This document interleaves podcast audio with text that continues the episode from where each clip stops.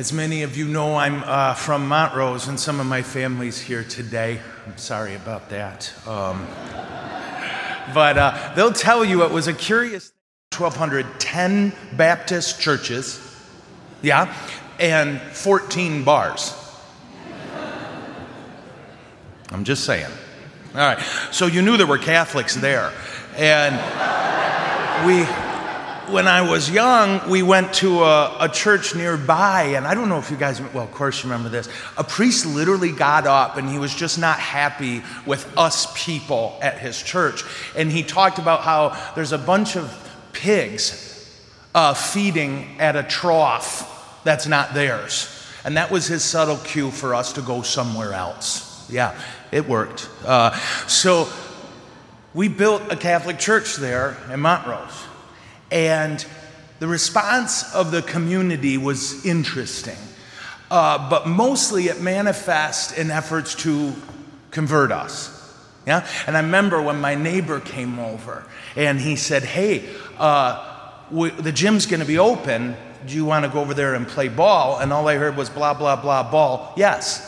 So we went there, and there were a bunch of us Catholic boys there. But before we could go in the gym, we had to sit down and hear a presentation on how we need to accept Jesus. And, uh, and it was kind of funny because right before they did, they said, Everybody sit down. Now, who brought a guest today? And a bunch of hands went up. Everybody brought a guest. And then they said, Well, then come on up and get your candy bar. And again, I heard blah, blah, blah, come get your candy bar. So I got up and went there to get my candy bar. But no, that was the prize for bringing someone, not the prize for being there. And thus, I'm still Catholic. Um, I could have been bought at that age, I want to be clear. You know, it's one of those things where at the time, I confess, I was pretty irritated. I just wanted to play ball, right? And I felt tricked into going. Now, on the positive side, my neighbor got a candy bar, and I'm all about the love, yeah? But as I got older, I truly did see a real beauty in someone concerned about my soul. There is something really lovely about someone who cares about our souls. My neighbor bought it. He was all in on Jesus. And so, in his thinking, well, I need to get that guy in, all in on Jesus. I was, but they didn't know Catholics were Christian. It, well, no, it's true. Trust me. But here's the key what he did, he did because he loved God and he cared about me. And that was a gift he gave me, and I'm grateful. When you and I find something that works, our tendency is to tell people about it. I know this because I have bad lungs and meltdown sinuses, and every time uh, beautiful people like, you need to do this, right? If you do this, it'll go away.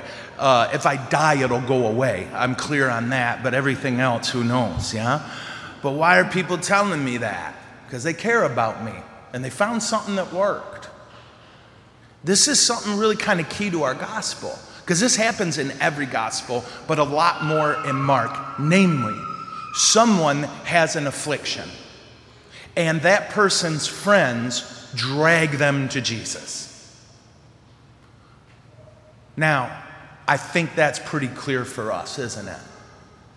Us who wonder, like all the time we hear, well, we need to evangelize, we need to evangelize. And when I was at MSU, where, where Jesus went to school, I saw a lot of evangelization that involved trying to get Christians to change churches, right? Uh, I saw a lot of evangelization that involved standing in key places and yelling at everyone.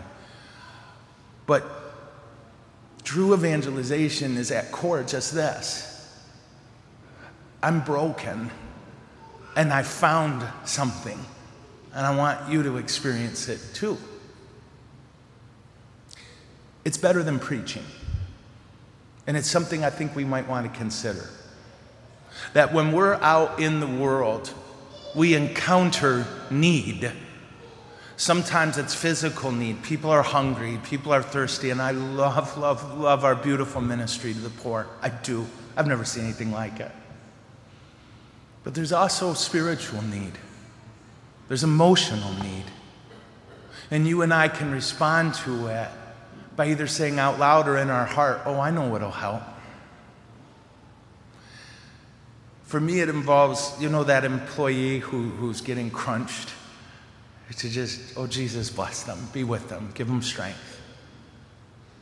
To see someone who's falling apart a little bit and to remember to stop and pray.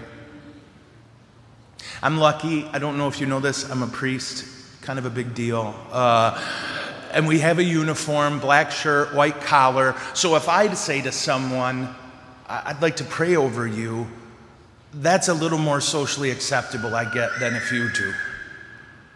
But if Jesus ever calls you to it, well, get after it.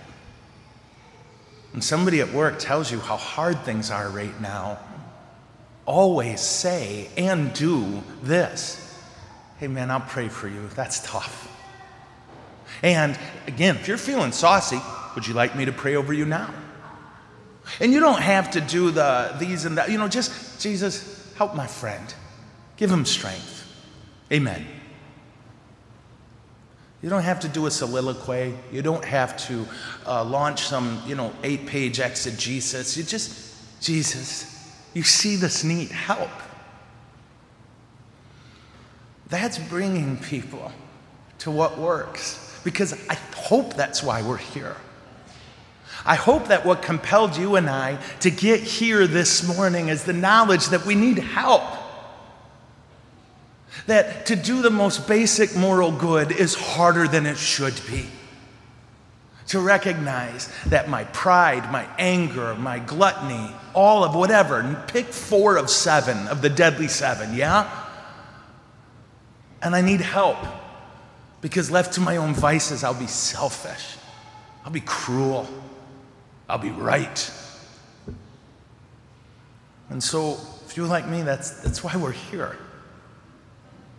And when James, in our second reading, talks about how in the early church the big problem was when the smelly poor came in, everybody was like, Yeah, we got a nice section in back for you.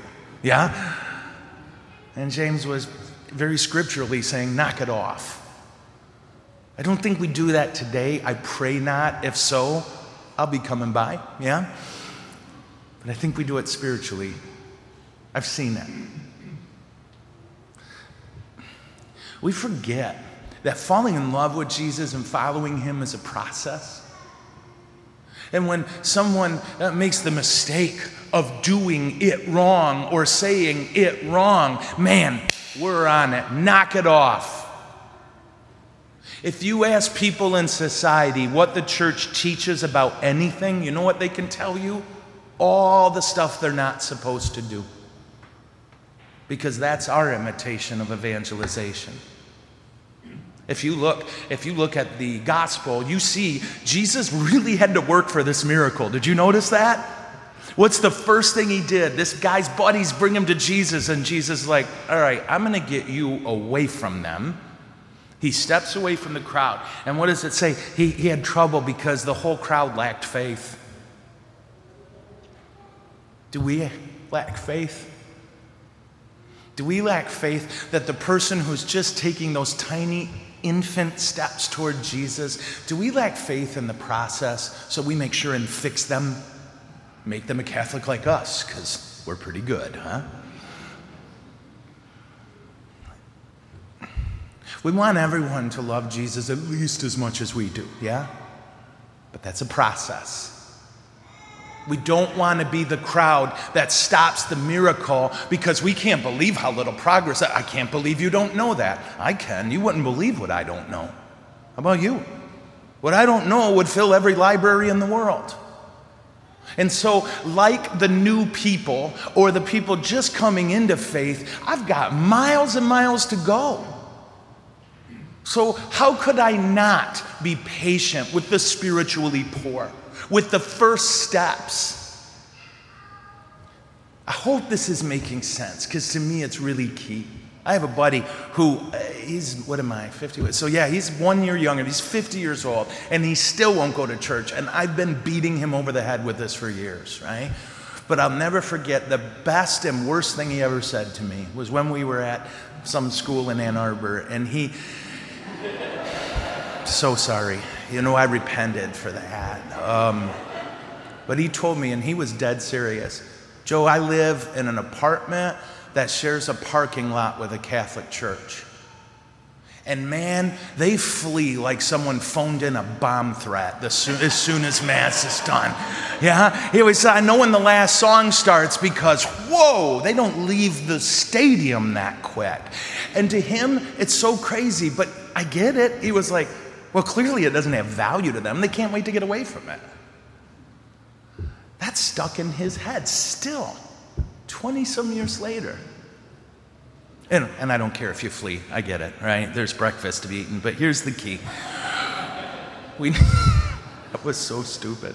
Uh, yeah, I'm going to regret it. The bishop's going to call. Did you? Yes, I, am sorry. I, I blame the deacon. Um, guys, we need Jesus, and we, I hope we get that. And Jesus is not just okay with our need, that's the way it's set up. He wants us to cling to Him. But can we be a little more tender with the new clingers to Jesus? Can we be not so gosh darn busy yelling, knock it off? You need to change this. And can we just let people love God and have faith in the process? This way, Jesus doesn't have to pull people away from us. And this way, Jesus, if you'll excuse the image, doesn't have to work so hard. I know I'm a sinner. I know I'm a wreck. And I know God's okay with that. That He's tender and slow because I'm so tiny and breakable. And He doesn't ask me, get it together so that I can love you he invites me, because I love you, see how much worth that gives you? Live that worth, live that dignity. Grow in holiness so you can accept the love better. And when we embrace that, then when we see the process, we're not saying, hey, good first step, but here's what you're doing wrong. Instead, we're just celebrating that love gained just one more inch in an angry, afraid world. So thank you, Jesus, for how tender you are with us, how slow and merciful. Help us to bring people to you and then get out of the way so that they too can love Jesus and find the healing we all crave. Amen.